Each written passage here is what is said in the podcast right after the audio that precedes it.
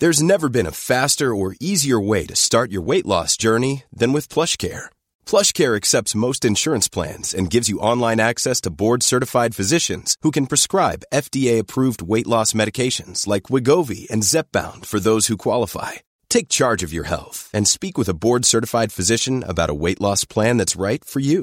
Get started today at plushcare.com slash weight loss. That's plushcare.com slash weight loss. plushcare.com slash weight loss. Mom deserves the best, and there's no better place to shop for Mother's Day than Whole Foods Market. They're your destination for unbeatable savings, from premium gifts to show-stopping flowers and irresistible desserts. Start by saving 33% with Prime on all body care and candles. Then get a 15-stem bunch of tulips for just $9.99 each with Prime. Round out Mom's menu with festive rosé, irresistible berry chantilly cake, and more special treats. Come celebrate Mother's Day at Whole Foods Market.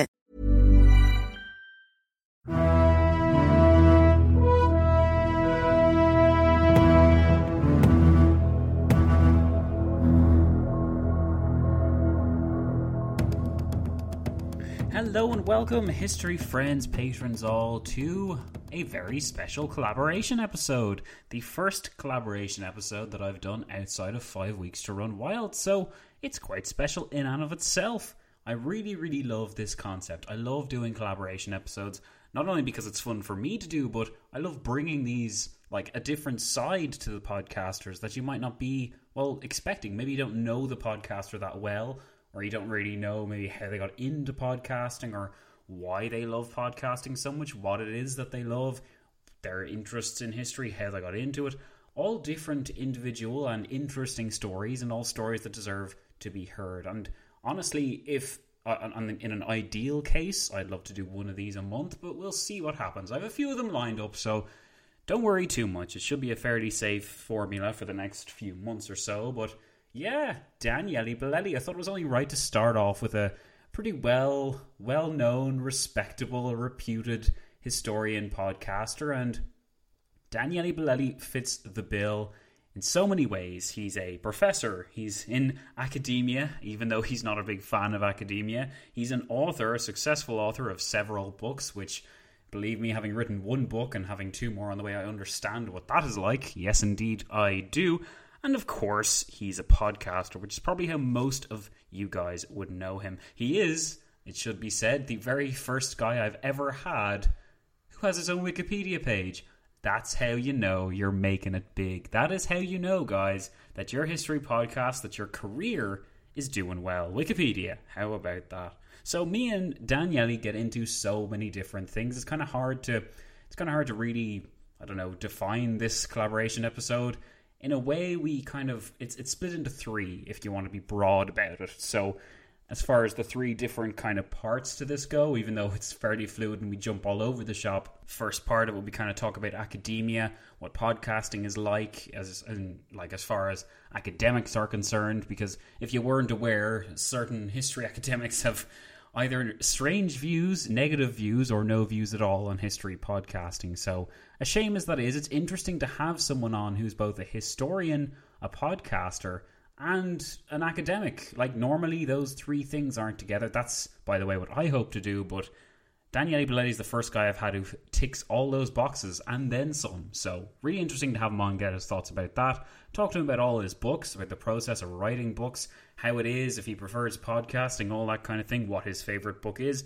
Then of course we get into podcasting. Podcasting, the reason why he's here and well, he started off with the Drunken Taoist, if you didn't know, which is kind of like a more conversational podcast, maybe basically just his chance to splurge and spew out whatever he feels like, which is a great platform. And then from such beginnings, he decided, you know what, I'm going to try my hand at this history podcasting malarkey. And yeah, History on Fire, pretty successful. Pretty darn good stuff. If you haven't checked it out, be sure to check that out. He gives us a good indication of where he's taking History on Fire in the next few months as well. So if you like your schedule spoilers, go and check that out too. So yeah, a huge thank you again to Daniele Bolelli for coming on to When Diplomacy Fails and being a collaboration guest. It's really great to have him on, and we really, really appreciate his guesting. So yes, enjoy this. Let Daniele Bolelli know what you thought of his guest appearance on this podcast. And hey, if you guys are just listening now because Daniele Bolelli told you to, then maybe you'll check out some of the back catalogue When Diplomacy Fails has.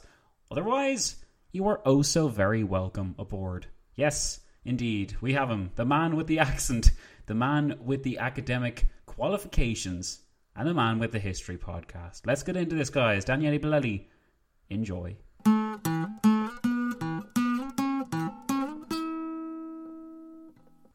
Welcome on to When Diplomacy Fails podcast, Daniele Bolelli. Thank you so much for coming on and for joining us for this collaboration episode. Thank you so much for having me.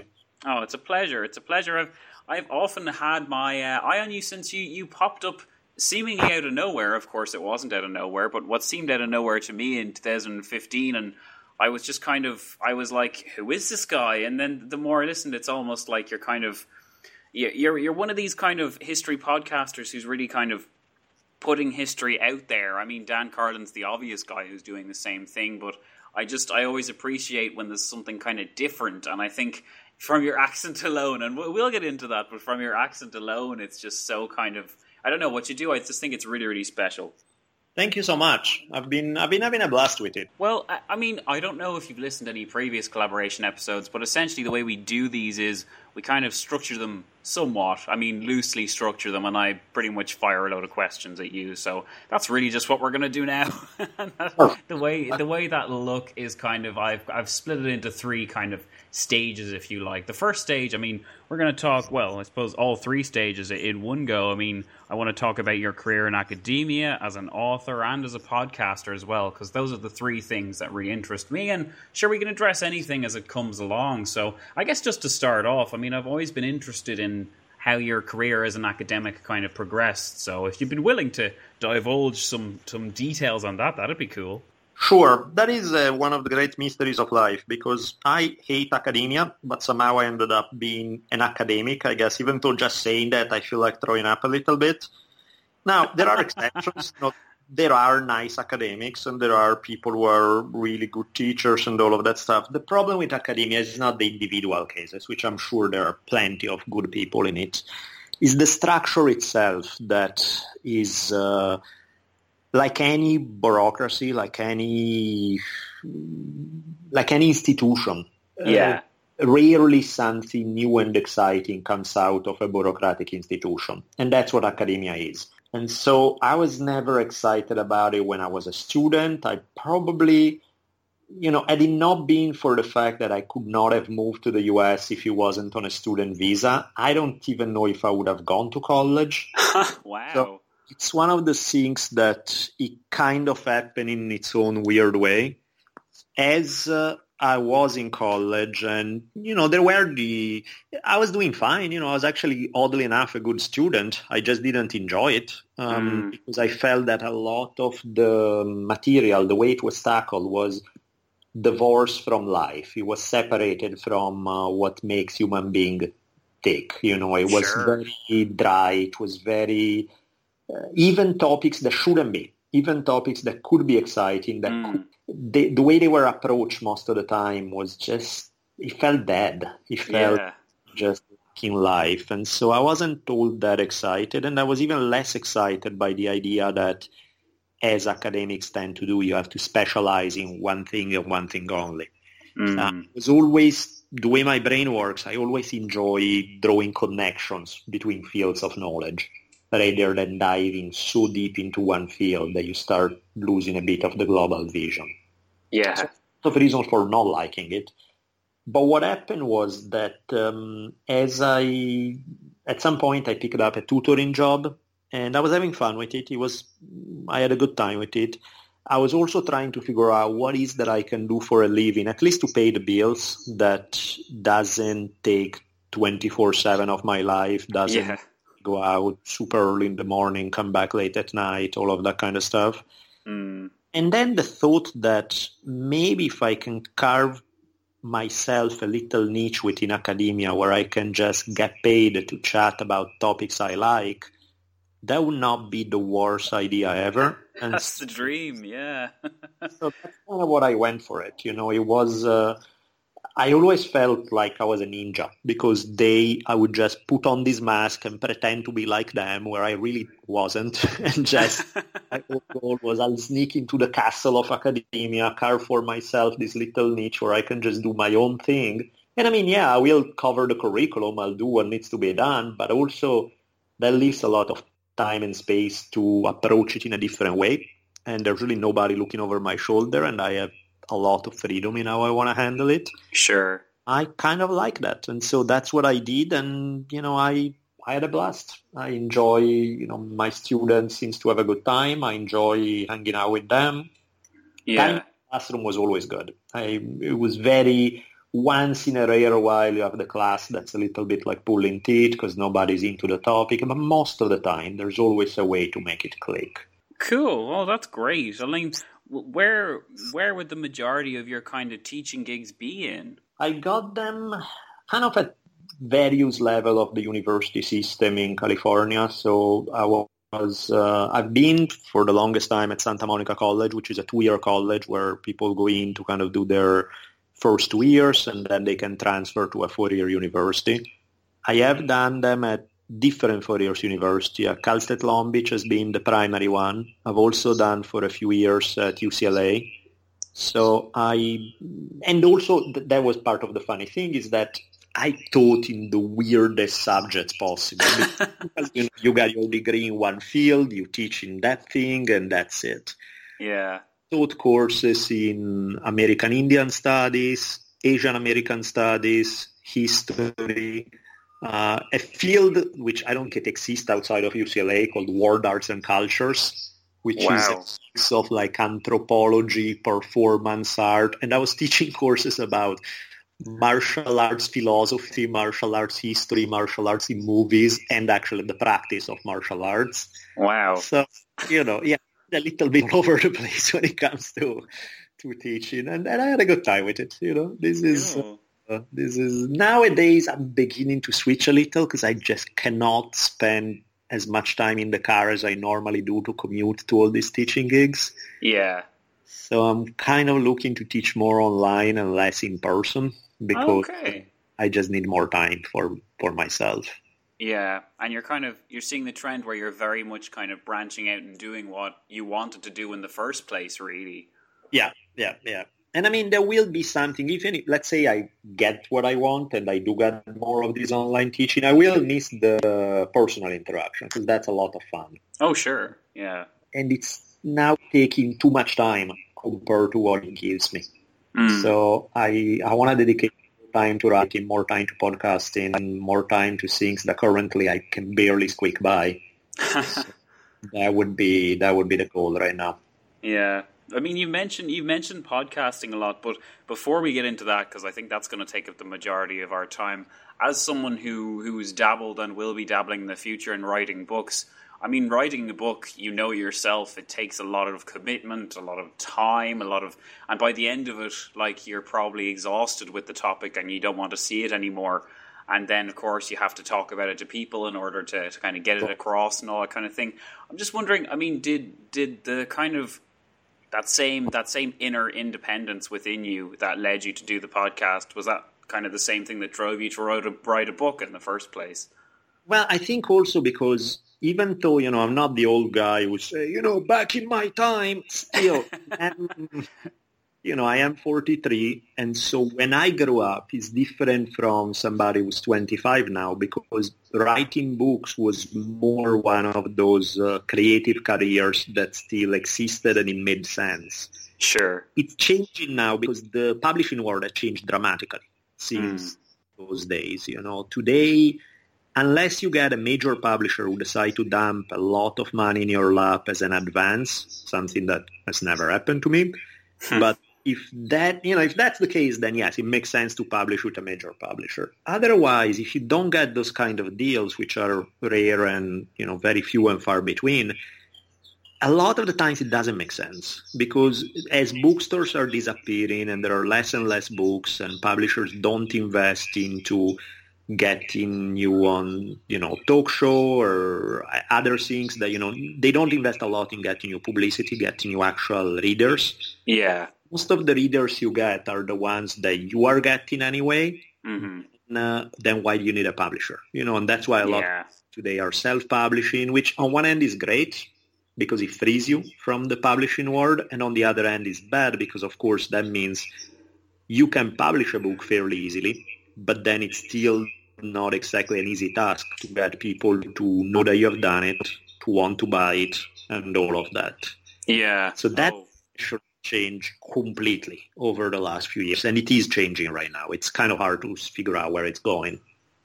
Yeah, I, I know just from my experience, one of my listeners owns a small publishing company. It's called Winged Hussar Publishing. He's of uh, he's of Polish descent, so I thought that was a that's a great name for a publishing company. But he, he essentially reached out to me and, and basically published my dissertation as, a, as an, an extended version of a dissertation. And next year I'll be doing a book on the Thirty Years' War, and after that on Louis the Fourteenth. So it's it's great. Uh, he's very patient. Bless him. Vincent is his name, and he, he does great work. So that's a that's a random shout out there for Winged Hussar Publishing. Nice. Yeah, yeah. Oh, he deserves it. But yeah, I mean, I really like the idea of. I really like the idea of it as a creative outlet, and I think that's why podcasting has always appealed to me. On the other hand, as well, I've I've loved the experience of bringing knowledge to people, especially mm-hmm. people who didn't necessarily think they'd be interested in it.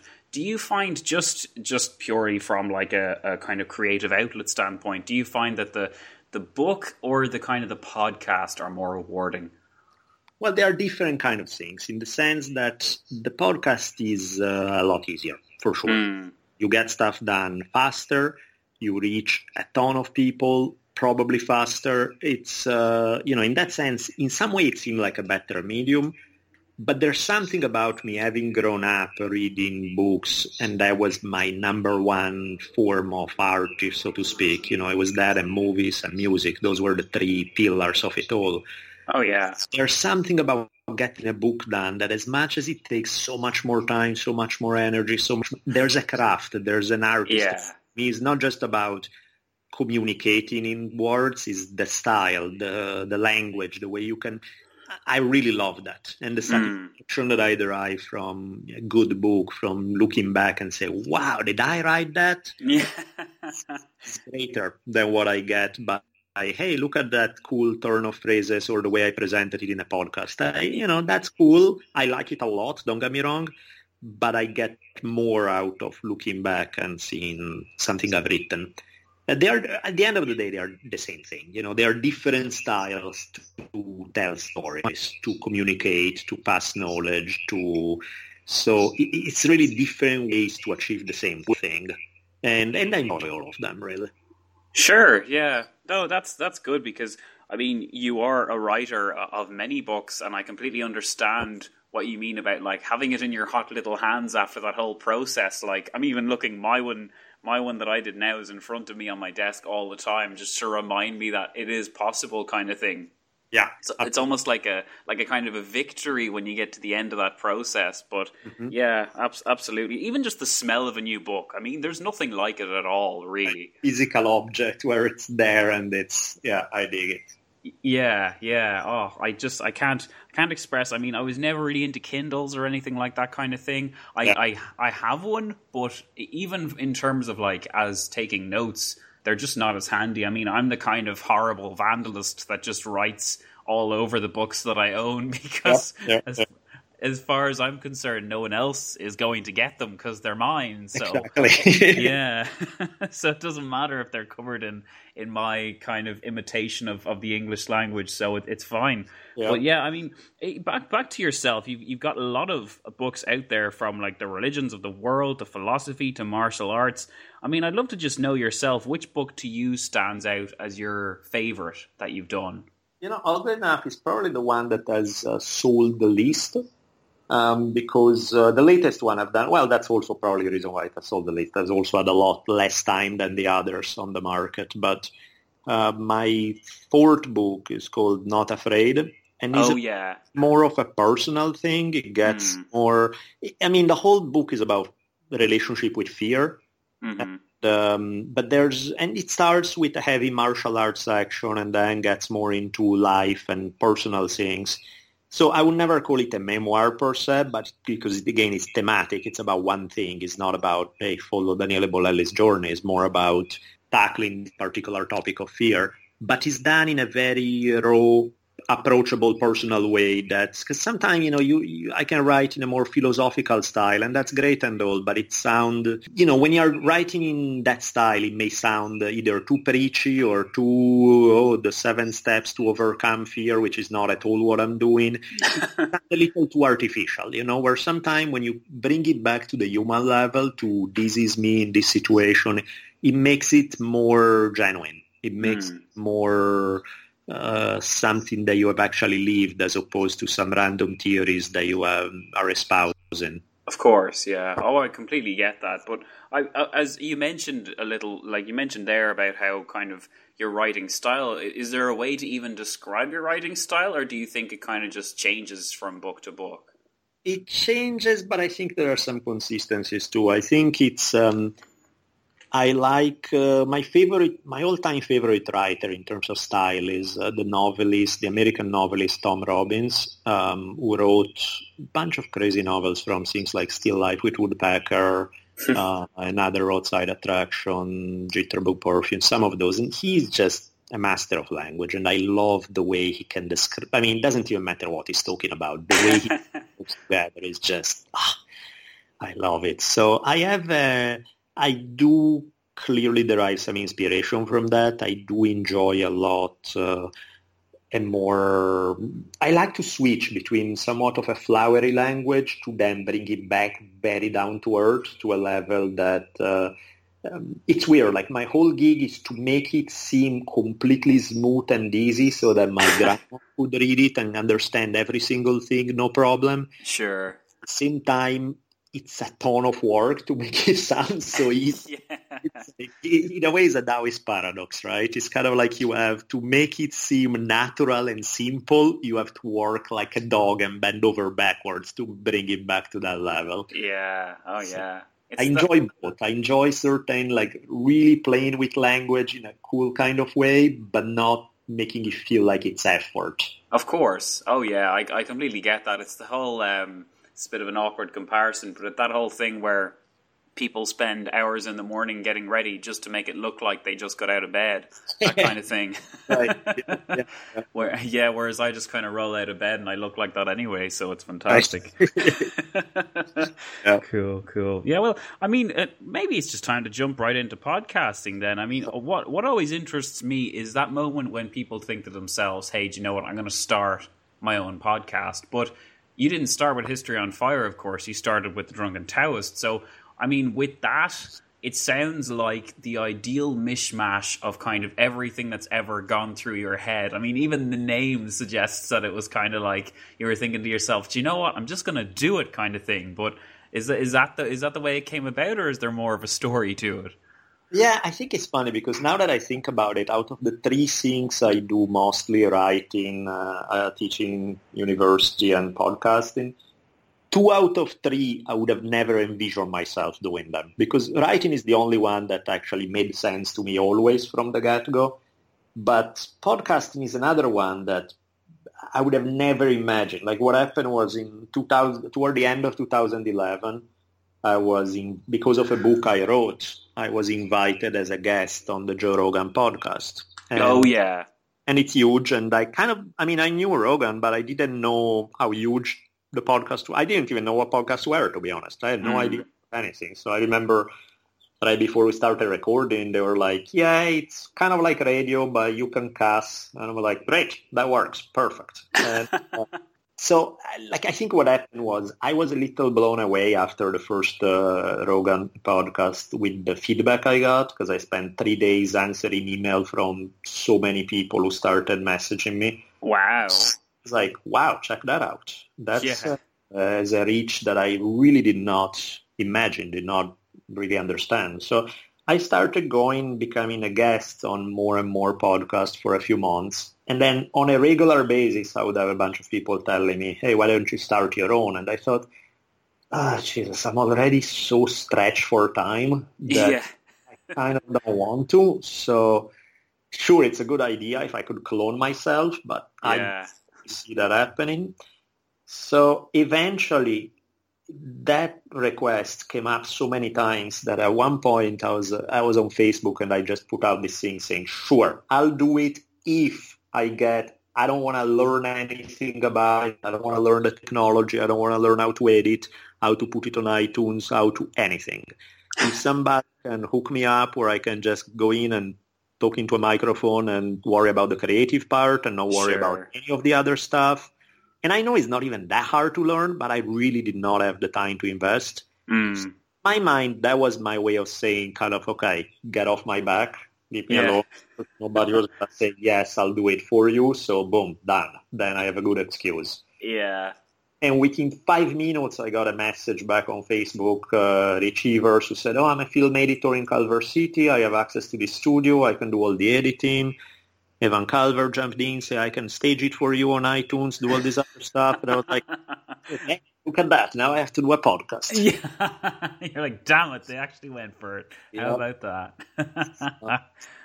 and and what happened with that is, yeah, we started Drunken Taoist, which is kind of like a chatty, Rogan-esque kind of thing, where a lot of it is interviews or, it, as you say, it's an excellent container for anything I want to talk about because there's not a single specific topic. Sometimes it's philosophy, sometimes it's politics, sometimes is and usually it's all mixed into one. Sure. So I had a great time with it. And then after a while, I started putting two and two together and thinking, huh, I teach history in school.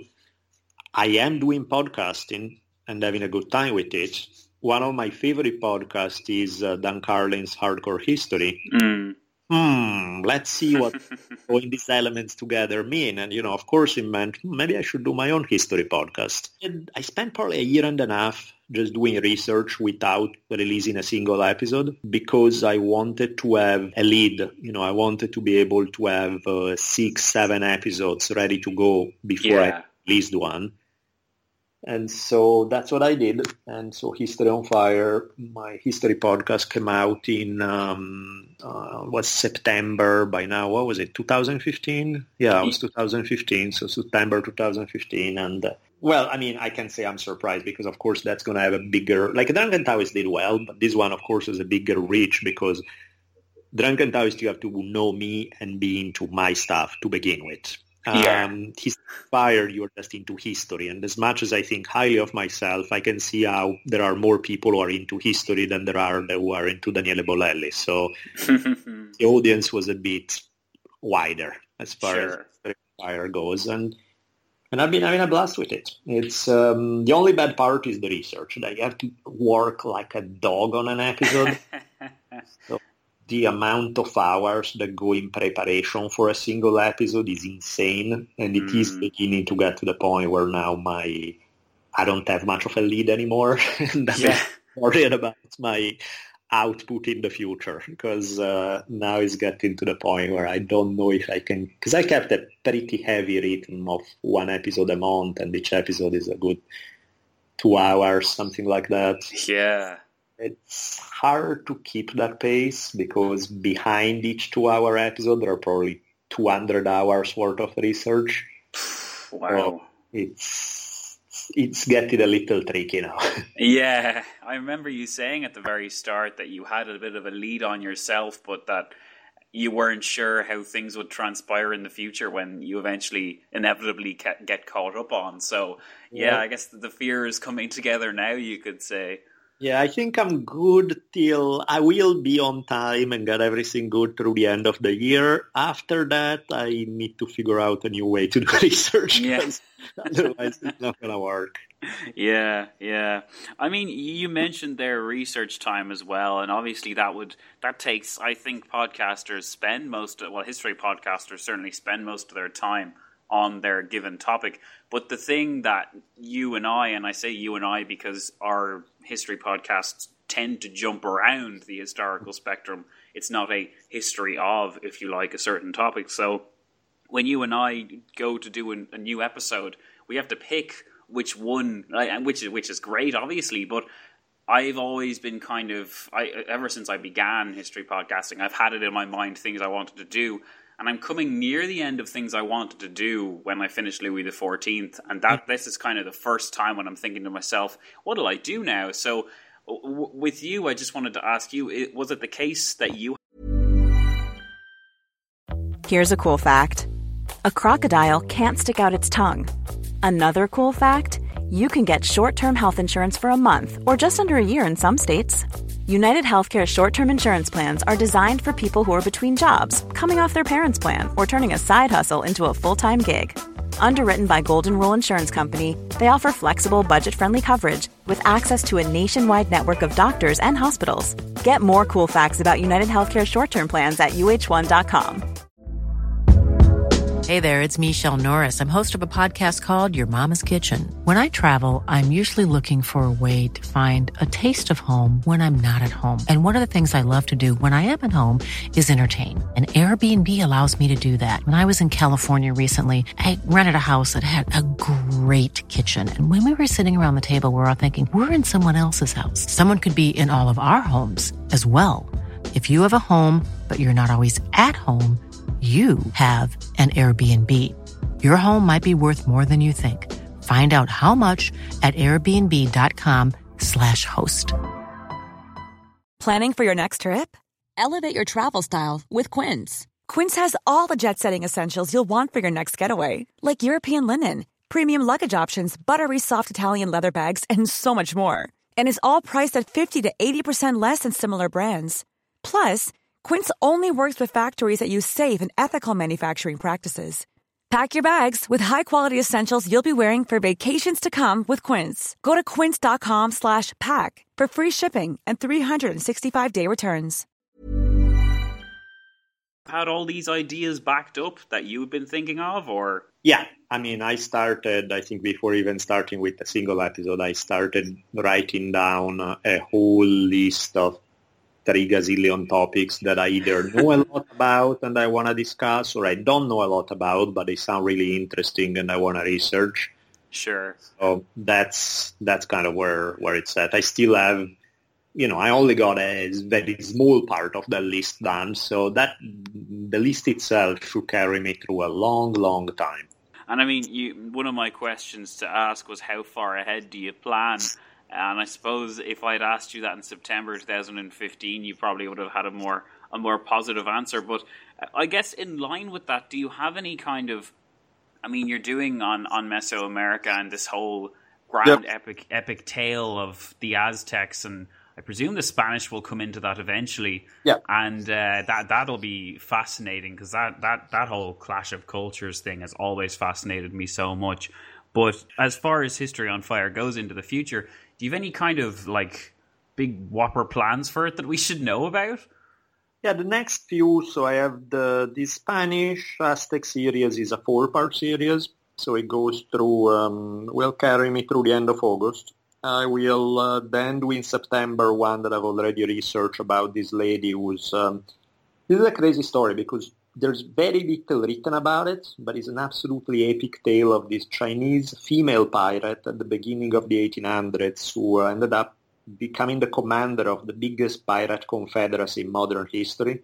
Wow. Over 60,000 people under her. And to the point where she was so successful that the Chinese government basically told her, you know, what do we need to do to make you stop?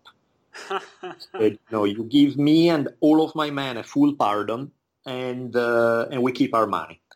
And the Chinese government said, done, no problem. Here you go. So it's a very weird case of an extremely successful pirate who got to retire, who got to have a pardon, not the kind of thing that normally happen with pirates. No, not at all. And Yeah. As a woman makes it even weirder because that's Mm. typically what. So it's an awesome story. It was very challenging because there's so little written about her. Originally, I wanted to do a biography of her. I realized I cannot do it focused on her because there's way too little. I have to do it about the Confederacy and Mm. the head of it. But um, so that's kind of what I did. So that's going to be September. October, November, I'm researching it right now. And that's uh, Jack Johnson, the first uh, heavyweight champion in boxing to be African American.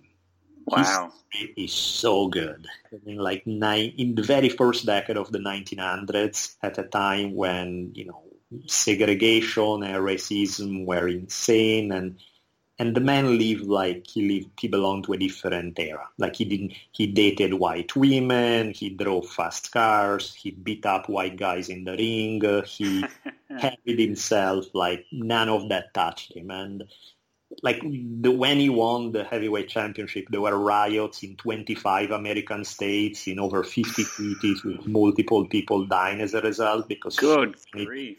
so mad about the idea of a black guy winning the heavyweight championship. So it, that should be a lot of fun. Um, yeah.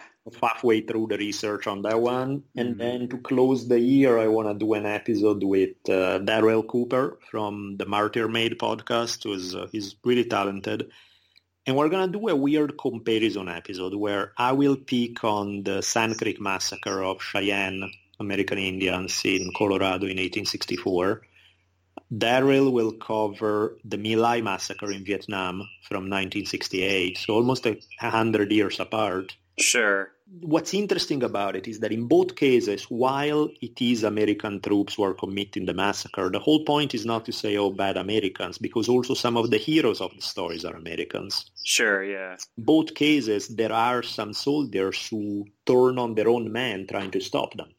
Mm. So that would interest me in terms of what is that make one guy when they are older go ahead and go shoot that three-year-old? What is that make one guy go and pull the trigger and another guy say, no, we're not doing that, guys. And not only I'm saying we're not doing it, but I'm going to try to prevent you from doing it. yeah, know? yeah. That's um, a great story. Yeah. So I'm interested in the weird moral aspect of it and choice, mm. agency, you know, that kind of stuff. So that, that would be the last one of the year.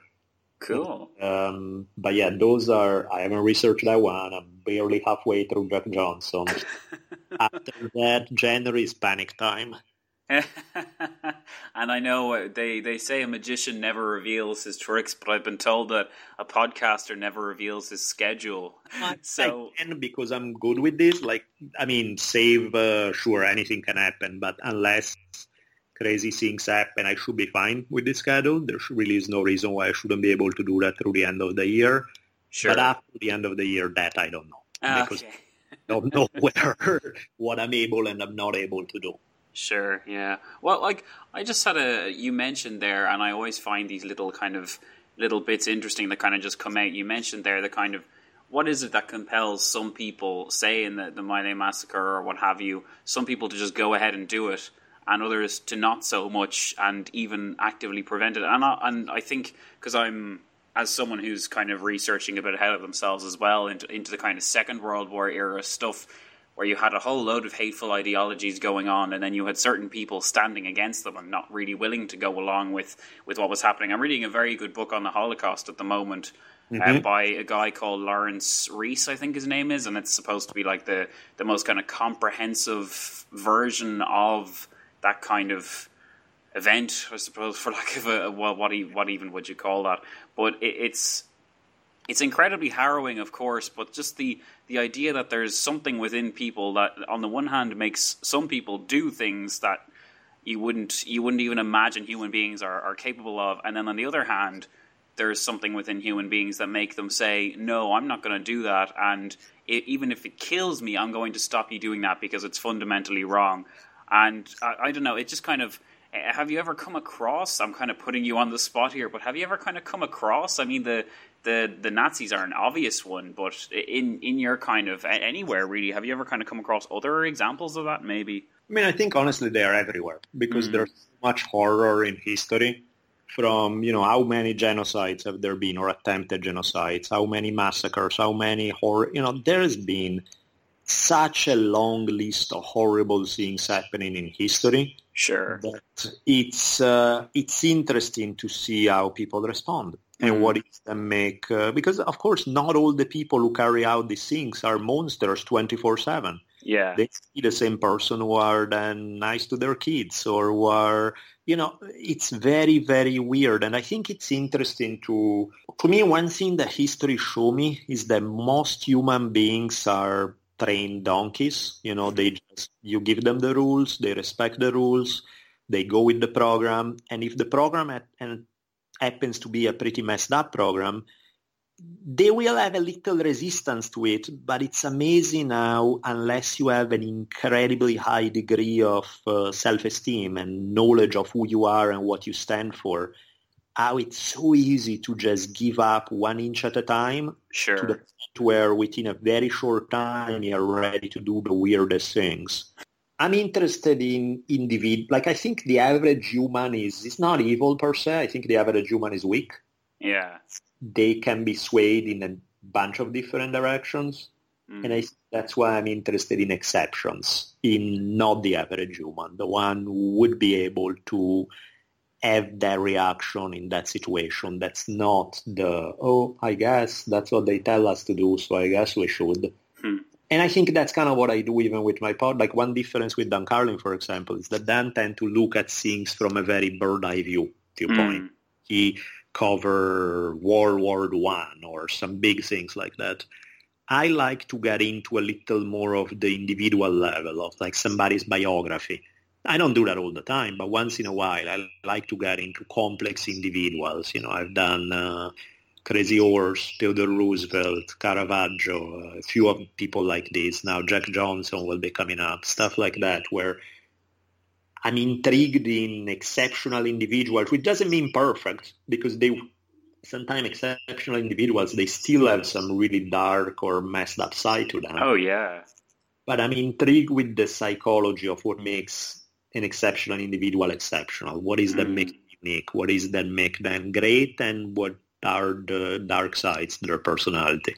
Yeah. Oh no, there's a, definitely a lot to be said for that, and I think following on with that, I, one of my themes for a recent project I did, the podcast was five years old, and I did this thing called Five Weeks to Run Wild, and I basically I released two episodes every day for five weeks. I think my, my listeners are still recovering, but the uh, one of the one of the episodes I released in kind of the middle of that or actually it was at the beginning, but it was the question why history is important, like why it's important to study it, because I'm sure you're aware history often gets a bad rep. It's seen as dry or, or boring or kind of a waste of time or all this kind of thing. And even just what you mentioned there about examples of people standing up for what they believe is right, I think there's real power in that. And I think that really speaks to the idea that history is very important. And even insofar as it gives us kind of roots in the present and keeps us grounded and reminds us who we are as as human beings and that it is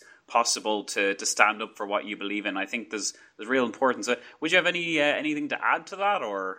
No, I mean I think it's history is the best is the best way to gain experience outside of personal experience because you know most of us you can only truly know what you have experienced on your own skin history gives you a window into the experience of thousands of other human beings, how their ideas may or may not have worked out into their priorities, into their values, into their choices. You see the outcome of those values and choices. Sure. So it's great because it really, in some way, history is what teaches you how to be human if you teach it the right way. If it's just a long list of dates and names, who cares? Completely irrelevant to anybody's yeah.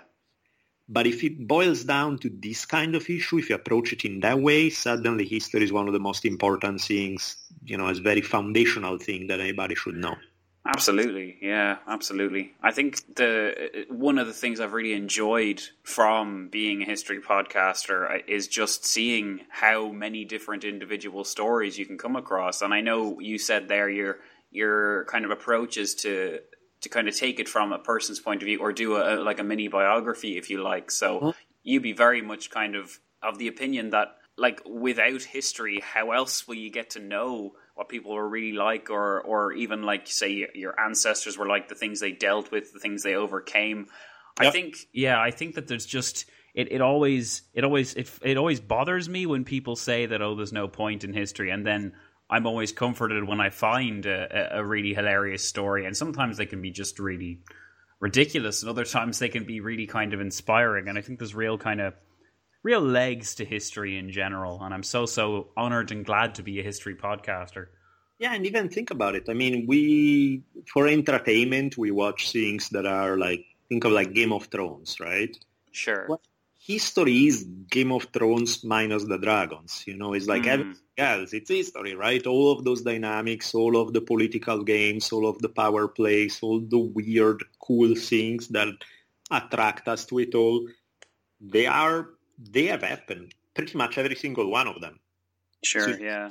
History the right way, it's like an, epi- an episode of Game of Thrones. It is, and that's kind of. I don't know how how much because you said you you have you have mostly focused on kind of biographies. I feel like your your series that you're into now, I think that'll look kind of more. Well, I suppose it'll be on an epic scale. There won't be that many different characters kind of involved, but I guess kind of just talk us through. Kind of say you had to not sell your your story because there's no need to. It sells itself. Like I see Mesoamerica, I see Aztec, and I and I click on that bad boy. But do you know what I mean? Like, it, what kind of what's the best way do you think to describe the story you're about to tell? Well, I think it changes because yes, this current one is more of a Dan Carlin-esque one, which is a big topic, a whole war between these two peoples. You know, it's it's more. Yes, I do get into personal stories of various individuals involved, but there is no single main character. We're not following one guy through his life or any of that.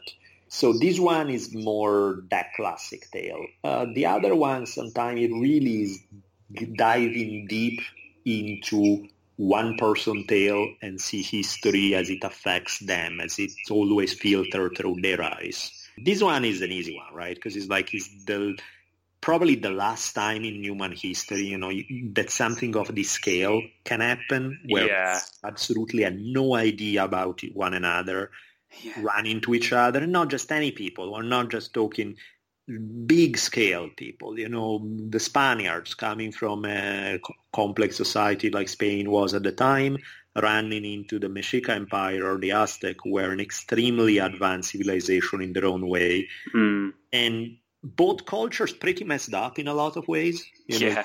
look at Spanish culture at the time was insanely bloody and brutal. If you look at the Mexica at the time, they were insanely bloody and brutal.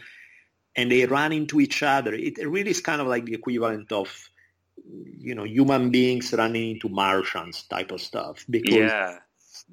that kind of a tale. And so it's, um, I find it fascinating. Mm, mm. It's literally like one of those one of those stories that's kind of like if we didn't know about it and we kind of read it in a book, we would be like, "Oh, that's such a great story," but obviously it's not true. It's Yeah. one of those kind of things where history is like stranger stranger than fiction. It's just it makes for an incredible tale, and I'm, I'm really excited to listen to it in in its full detail. I'm really excited. I even at one point I realized I was doing too many episodes on it because it's a four-part series, and I was like, "Ah, I don't want to stretch it out too long. Yeah, Point what I decided to do was um, I ran into this great story that took place about a hundred years before the um, the Spanish conquest, and I was like, I can't add a prequel to the already existing. But I was like, ah, this story is too good. So what I did is I released one episode just as a donation for people who had donated to the podcast as a gift for peop- for donors, and then Oh, up okay. Sale to everybody else, kind of like uh, as a, oh, if you never donated, well, then in that case it's three ninety nine, something like that. Where I was like, I can still do it without killing my feed for the year, where suddenly it's like one topic for too many months in a row. yeah, yeah. Oh, But I still want to do it because it's too cool of a story. yeah. Yeah it sounds like i mean i myself have often been kind of dragged away from what i'd normally be doing. Like with i don't know if how where you are of patreon but we uh when diplomacy fails joined patreon and it's been great overall but what i found it's kind of sometimes it allows me to run away with my plans to a kind of dangerous extent to the point that I get so caught up in a story and then I justify it by telling myself that I can provide it as kind of members only content, so it's fine. So I, I, I feel like uh, you may you may be doing that that plan again in the future if you're not careful. But hey, I mean, there's nothing wrong with that. It's it's a great idea to have that opportunity to provide that little extra bit of content to people who will certainly go for it because it sounds like a, a very interesting story. The problem sometimes with the Patreon stuff is that I'm already stretched thin to just keep up the regular feed. Of then course. adding to it and having more stuff is like I don't know where I find the time, you know? Yeah. That would be the main issue. But uh, yeah, this is kind of the closest of doing Patreon without formally doing it. But that's uh, and I had fun with it. That story is a really weird one involving just Mesoamerican people a hundred years before the Spaniards show up, and and it reads like a cross between The Godfather and The Lion King. It's a really weird, funny tale that's dense as most of the stories do, but I had a great time with it. Yeah. I don't know how like how you are fixed for the future, but if you ever want to check out Louis the Fourteenth of France, he's a, a very interesting character. I can tell you firsthand. So I'll be I'll be sure to be to be there if you need any any information or anything like that. So at one point, I want to jump into France, but I think my first one mm, French related story that at one point I want to tackle is the Joan of Arc story. Oh yeah, of course. Uh, he's such a fascinating character, and also the other thing is I'm not looking specifically for women that in order to meet a quota or something. Mm. Sucks sometimes how much it's so male driven, so many of the narratives. And when there are great female figures, there's often enough to tell a fun story for 15 minutes and not enough to actually tell a full story. Yeah. Bunch of them that are clearly great characters and there's just not a whole lot written about them. Joan of Arc is a rare case where there is a lot written about her and it is a female figure. So I figure, you know, it seems uh, uh, I'm naturally drawn to it just because there are less choices when it comes Yeah. to female historical figures and and that's a good one. Yeah, it's it's such a fascinating era as well of English history. I mean, there's so much you can do with something like that. I mean, English and French Exactly, history. yeah. Like, I I got this book. It's called like it's literally called the English occupation of France, and it's such a it's such a weird idea. Like that that it's something a country the size of England could occupy so much of France. Like it's such a such a strange idea and such a strange time, but it makes for fascinating history, fascinating story. Absolutely, most definitely. Okay, I mean, I, I just had a back back to kind of near the beginning. I was talking to another guy, another podcaster called Jamie Redfern, who's kind of followed the same sort of pattern as me. He started podcasting when he was younger than me, but he went through university and all that kind of thing, and he tried to get his uh, PhD in classics essentially for the University of Manchester, but he couldn't get the funding in the end. But more more to the point, he found that whenever he tried to tell any of his kind of lecturers or or, or kind of supervisors or what have you about the fact that he did a podcast, he never really kind of got any interest from them. And I, and I'd be the same. There was I think one lecturer out of all of them who was kind of like, "Oh, I listened to your podcast and very well done." Most of the most of the time, academics tend to see podcasts, and I don't know what your experience with it is, but I suppose that's what my question is geared toward uh, from maybe a different perspective. Say, say one of your students uh, at a certain point was to go up to you and say, "Oh." Oh, uh, Daniele, I, I have a podcast on on uh, on I don't know Joan of Arc. You should really listen to it. How how do you think you would react to that? I mean, it's funny. I think is most academics half of the time they don't know what a podcast is. Yeah, So let alone getting. I mean, I had. I remember once uh, in a history department meeting where I mentioned Dan Carlin, and there was not a single person who knew who he was, which is kind of funny because Dan Carlin reaches what a million, two million, something like that. It's like the biggest popularizer of history today. yeah, is on a level that, and your whole field is history, and you don't know who Dan Carlin is. It's like, come on, that's a joke. yeah. It's- I know it's it's ridiculous. Yeah. so that tells you a lot about that kind of culture. That culture is very insulated. It's very stuck within that academic world, and there's not a whole lot else. and I think there's a lot to be said for. I think, well, above all, someone like yourself who's managing to tread both sides of the fence and say, "Hey, guys, it is possible," kind of thing. And I guess in my head, I would like to do that as well and find a way to not just help students, but also help in the future my academic peers, if you like, kind of look into podcasts and see that there is a real there is a real value in doing them, even if oh. even if you're kind of researching them or, or anything like that. Definitely, I completely agree. So I suppose then, if, if a if a student did come up and say to you that they had a podcast, you would say, "Well done, I know what a podcast is."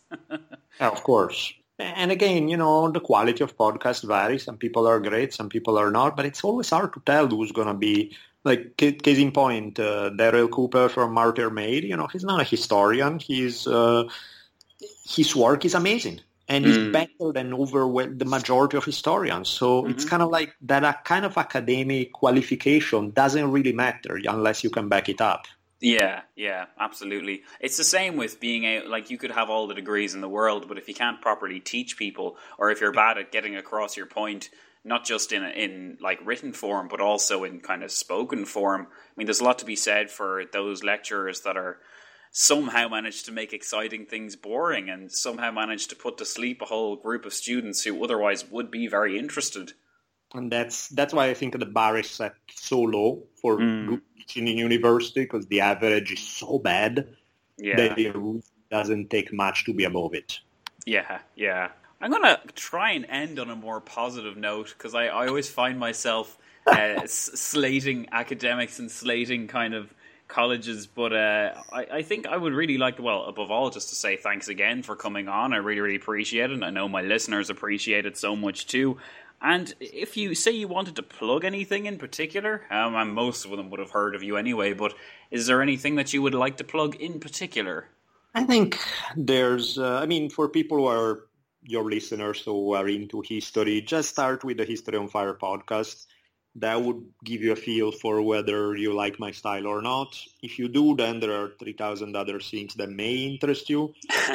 you don't get past the history podcast, I'm pretty sure nothing else would catch your attention. So it's one of those things. It's like, you know, yeah, there are the books, there's Drunken Taoist podcast, there's so many other things I'm involved in, but I think History on Fire is a good starting point. Sure. Oh, by the way, I apologize, but I was trying to record this in the mid-afternoon on a Toscan countryside where everybody's passed out while waiting to go back to the beach when it's still too hot, but somebody just started a chainsaw not too far from here. I'm hoping not affecting the audio too bad, but I'd like to think they're just starting up a chainsaw and they no real intention to use it for anything. They're just doing Probably. it to spite you. yeah, for fun, or possibly to attack the mosquitoes that out here would require a chainsaw to be to defeat them because they are the size of helicopters. Oh, good grief! That sounds delightful. Yeah. Oh, before we before we properly finish, I just have to ask about your accent because, uh, like, and this might sound like to me this was crazy, but as someone who has been told that, like, I've been told before that people can't listen to my podcast because of my my very strong Irish accent, which, uh, like, if you live in Ireland and I walk around, people have thought that I'm from Canada or America or even right.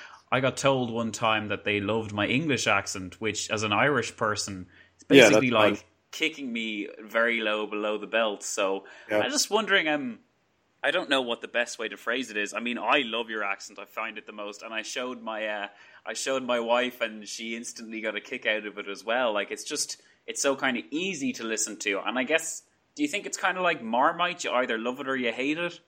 Yeah, and I think there is a bit of a learning curve. I think the first 20 minutes are harder than later.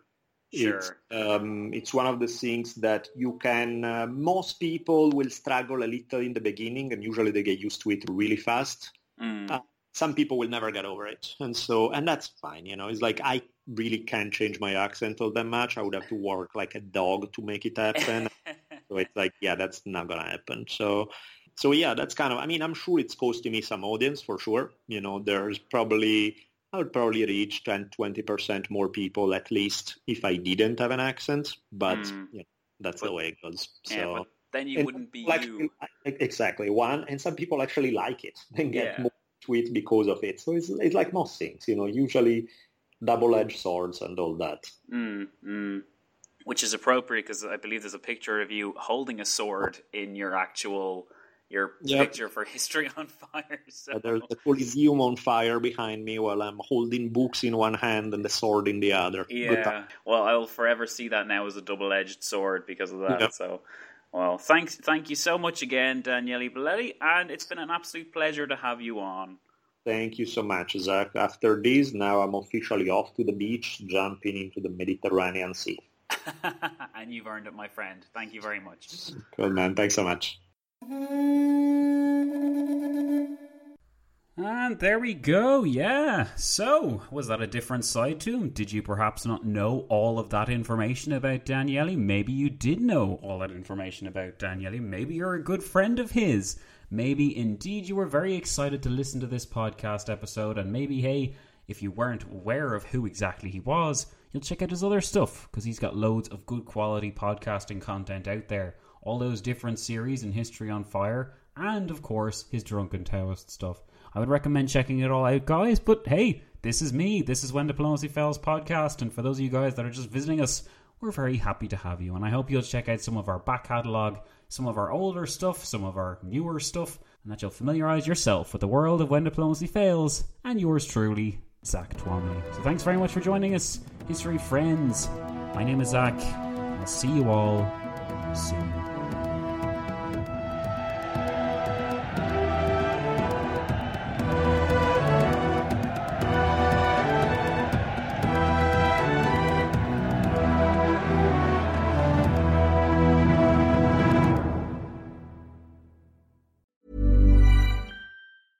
Planning for your next trip? Elevate your travel style with Quince. Quince has all the jet setting essentials you'll want for your next getaway, like European linen, premium luggage options, buttery soft Italian leather bags, and so much more. And is all priced at 50 to 80% less than similar brands. Plus, Quince only works with factories that use safe and ethical manufacturing practices. Pack your bags with high-quality essentials you'll be wearing for vacations to come with Quince. Go to quince.com slash pack for free shipping and 365-day returns. Mom deserves the best, and there's no better place to shop for Mother's Day than Whole Foods Market. They're your destination for unbeatable savings, from premium gifts to show-stopping flowers and irresistible desserts. Start by saving 33% with Prime on all body care and candles. Then get a 15-stem bunch of tulips for just $9.99 each with Prime. Round out Mom's menu with festive rosé, irresistible berry chantilly cake, and more special treats. Come celebrate Mother's Day at Whole Foods Market.